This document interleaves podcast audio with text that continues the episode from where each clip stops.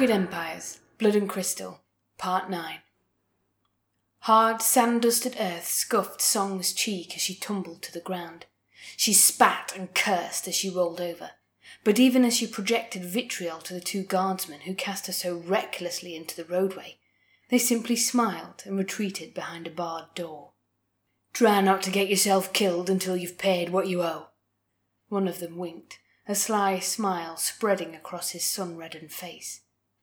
They say the debtor's hell is one of the worst. Oh, piss off with your superstitions! Song sneered, but as she attempted to regain her footing, she staggered and slumped against the wall. The sun-blotched guard seemed to find that particularly funny and spluttered out a phlegmy laugh at her expense. She sneered again, used the wall to stand upright, cursing this time about her own weakness. It didn't matter that she had barely escaped a beheading, that she had been trapped in a cell for the past few days, or that she had eaten nothing and only drank what little water they had sloshed into an oily trough in her cell. She derided herself and wanted nothing more than to pierce the sunburnt guard with her dagger. Of course, her dagger had been stolen by that damned executioner as compensation for letting her keep her head. Good luck, anyway, the red faced guard smirked, pausing only briefly before retreating into the shadow of the indoors. It's folks like you who keep us fed and watered. She spat after him, but her arid mouth wouldn't relinquish a single drop. She settled instead for another common tongue curse. She had hoped to goad him back and grab a fist of his shirt through the bars, to enact revenge on him for what the Imperials had done to her.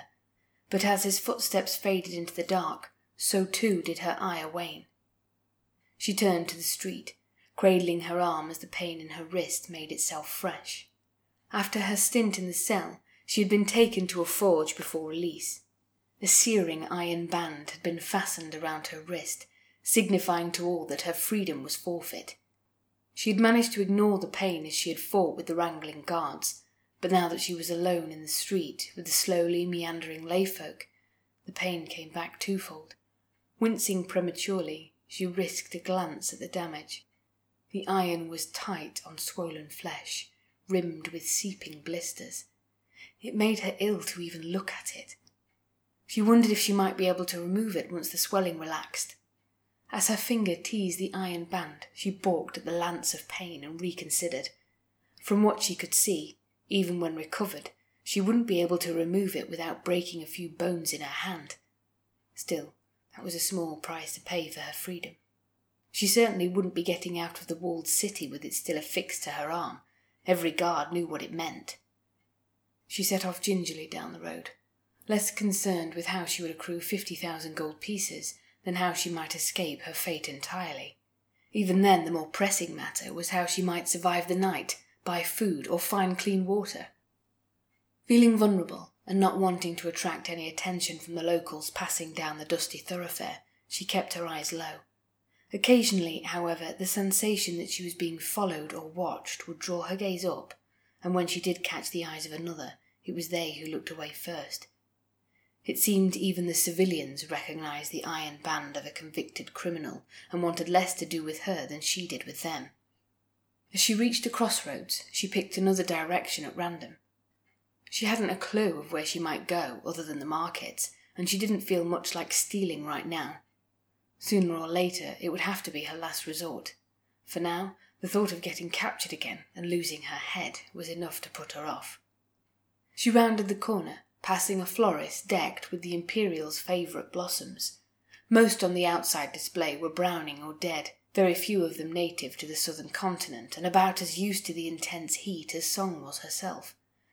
Even though she had only moments before decided to postpone her larcenous ways, she reconsidered upon spotting a plump succulent amongst the dried fronds of northern plants. It was well known all such flora were rich and packed with what she most craved at that moment water. She could almost hear her dry lips creaking, made all the drier by the prospect of the moisture inside the thick body of the plant. You didn't die then? The annoying timbre of Finger's voice cut through song like a knife. I saw the guard carting you off. Bet myself a red apple you wouldn't lose your head. Didn't imagine the turnaround would be this quick, though. Song shuddered at the sudden arrival of the boy and drew back her arm, which had been subtly reaching for the succulent, even without a conscious decision to steal it. She mentally damned herself for letting him sneak up on her. The boy was harmless, but anyone else could have taken similar advantage of her numbed state of mind. It wasn't as if Fingers was particularly subtle with the way he lazily scuffed his feet in the dirt. No, I didn't die, she snapped, instantly incensed. It was the boy's fault she had been sent to the justice in the first place. Yes, she had been stealing from the roadside cleric, but the altercation with the boy had drawn the guard's attention and led to her arrest. She spun on her heel, ready to slap some respect into the grubby little street rat, but the sight of what he held stopped her dead. Glossy red, with a waxy sheen, was the fattest, juiciest apple she had seen in all her days. The boy had taken a few bites from it, exposing two dark pips and flesh that looked nearly pure white under the beating sun. A bead of juice seeped from the flesh and rolled onto the red peel, dodging between teeth marks and pores in the skin. Give me that apple, she insisted, taking a step towards him. What? No! I want it fair and square! He balked at her advancement, but didn't seem to comprehend how desperate she had become. Give it to me now, she asserted again, taking another step. If Song had the capacity for reason, she might not have had a second altercation with the boy, but hunger and thirst occupied her almost entirely. She lurched forwards and snatched the fruit. What in the hell's? Fingers recoiled, clutching the apple close to his chest, hoping that if she couldn't just grab it, that Song would give up. It didn't stop her. She forced both hands around his own, slipped her fingers under his, and prized open his grip. Get off! The apple was wrenched loose and slipped from both their clutches to land on the dusty ground. It rolled over twice, stopping with its exposed flesh skywards, the perfect white marred by smirches of earth and specks of sand. Song was upon it like a cat on a mouse, sparing no time in taking a bite. The earth was chalky and the grit crunched between her teeth, but the flavour was like nothing she had ever tasted. It was the single most satisfying bite of anything she had ever taken. What did you do that for? Fingers wiped juice off his hand onto his shirt. I'd have. The boy looked up, distracted by something. Song turned around, still devouring the apple like a rabid dog, barely stopping to take a breath. A few people in the crossroads had stopped at the sight of a foreigner attacking a young boy. Others seemed to be hurrying for the guard. One larger gentleman was headed straight towards them. Song understood that he intended to restrain her. Her only destination after that would be back to the justice. She scrambled up from the animalistic heap she had made of herself. We need to get out of here, Fingers bolted, adding, I know where to go. Follow me. Song hesitated a moment, unsure whether to trust in the boy, but it wasn't long before she was after him down the street. She tossed the apple stalk away and tried to chew the last morsel around already heavy breaths. As she followed fingers around a corner, she tripped over a marketeer's broom and spat the precious flesh in a fan of juice and bits. Staggering upright, she found fingers weaving between wicker baskets set in a display outside a shop and dashed after him. Keeping up with the boy was an effort. He was incredibly fast and agile, and her body was fit to drop. Even keeping him in her eyeline was proving a challenge. So adept was he at skidding under cloth draped tables and hopping between antiques. When she felt like she was finally about to give in and collapse, she rounded a corner to find him waiting for her, casual as anything and not at all out of breath. She stopped, bracing herself on her thighs to keep upright, her breaths heavy and painful in the back of her dry throat. Do you think we're far enough? She looked warily around the alleyway. Bins were piled high with stinking refuse. Crooked doors that led into the backs of buildings were all secured tightly. She suspected a trap and looked back to see if the guards had cornered her already. Nobody had. We'll be all right in here. Fingers moved to a narrow door and produced a key. It was the only doorway for thirty feet in either direction, set into the towering stucco walls of a large, unoccupied residence. A safe house, Song smiled, feeling the relief wash over her. Something like that, yeah. He unlocked the door and shunted it open with his foot. The door was tight in the frame, but swung back smoothly once freed. It thumped against the wall inside, making Song wince. This was the boy's safe house, and he seemed calm enough, but his carelessness might alert the guards. Come on then. The boy held the door open for her to follow. Hesitantly, she ducked inside. The place was so decrepit and pitiful that after internal inspection her apprehension was laughable. She would have never thought before that she could get so run down as to be frightened of a young cripple boy. Then again, anyone could be dangerous with a knife, even a one armed waif like Fingers, or a doe eyed foreigner. She grinned, splitting her dry lips, reminded of the executioner. He hadn't suspected her, and had only just escaped with his life. Inches closer, and she would have skewered his lung. The door slammed closed, and Fingers turned the key in the lock. Song pivoted around to keep an eye on him. Lovely place you have here, she noted sarcastically in the gloom. There were great swathes of sand and heaps of wood and moth bitten fabric that might once have made poor excuses of furniture. Light bled in palely through windows blocked out with pasted on parchment. There wasn't a single ornament or decoration in sight, just bare floorboards and dust. Was your cell any better? Fingers smirked. We're not in yet. The boy moved to the next room, a small corridor. It was narrow and even dustier, acting as a wind tunnel between two broken windows. The corners were all banked with sand. It might once have been a servant's passage in the large house, and terminated in a disused kitchen stacked with rusty pans. It seemed, even despite the arid air, the sea breeze prevailed enough to expedite the perishing of metals.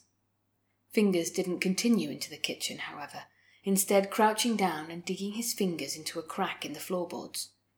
With great effort and a low grunt, he hefted open a hatch that had previously been hidden by a covering of sand. They say this place was once a smuggler's den. Fingers looked up at her, a proud smile spread across his face. No guards will ever find us down here. Whether he had expected Song to be impressed or not, the response he got was less than satisfactory. As she peered down into the stone lined tunnel, she grimaced overtly, wiping away his pride. She could imagine fingers crawling into the tight space and curling up in his ragged clothes. She didn't much like the prospect of joining him. The space could just as likely be an old sewer as anything else. It's nicer inside, he assured her, and promptly hopped down and indicated for her to follow. Song didn't much feel like going into this urchin's little hovel, but she had come this far, and there was always the prospect he had a stash of food and drink inside. She followed him down, hopping into the tunnel that was even more cramped than she had first expected. Her head and shoulders actually stuck out of the hatch. Close it then, we don't want anyone following us. Obediently, she slid the boards overhead, crouching as she did so. The cramped tunnel grew darker, but she could see a distant light at the far end of the descending passageway. It seemed the boy had a better hideout than she first expected. At least there was a light. She started to imagine a little room at the end, filled with all of his stolen trinkets. There might be fine cushions and blankets, bottles of rich wine, and she stopped herself there. It was pointless to raise her hopes any higher than a dusty old sewer. Fingers bounded ahead like some three legged monkey. He was faster than Song, who had stooped awkwardly and was unwilling to touch any of the stained sandstone.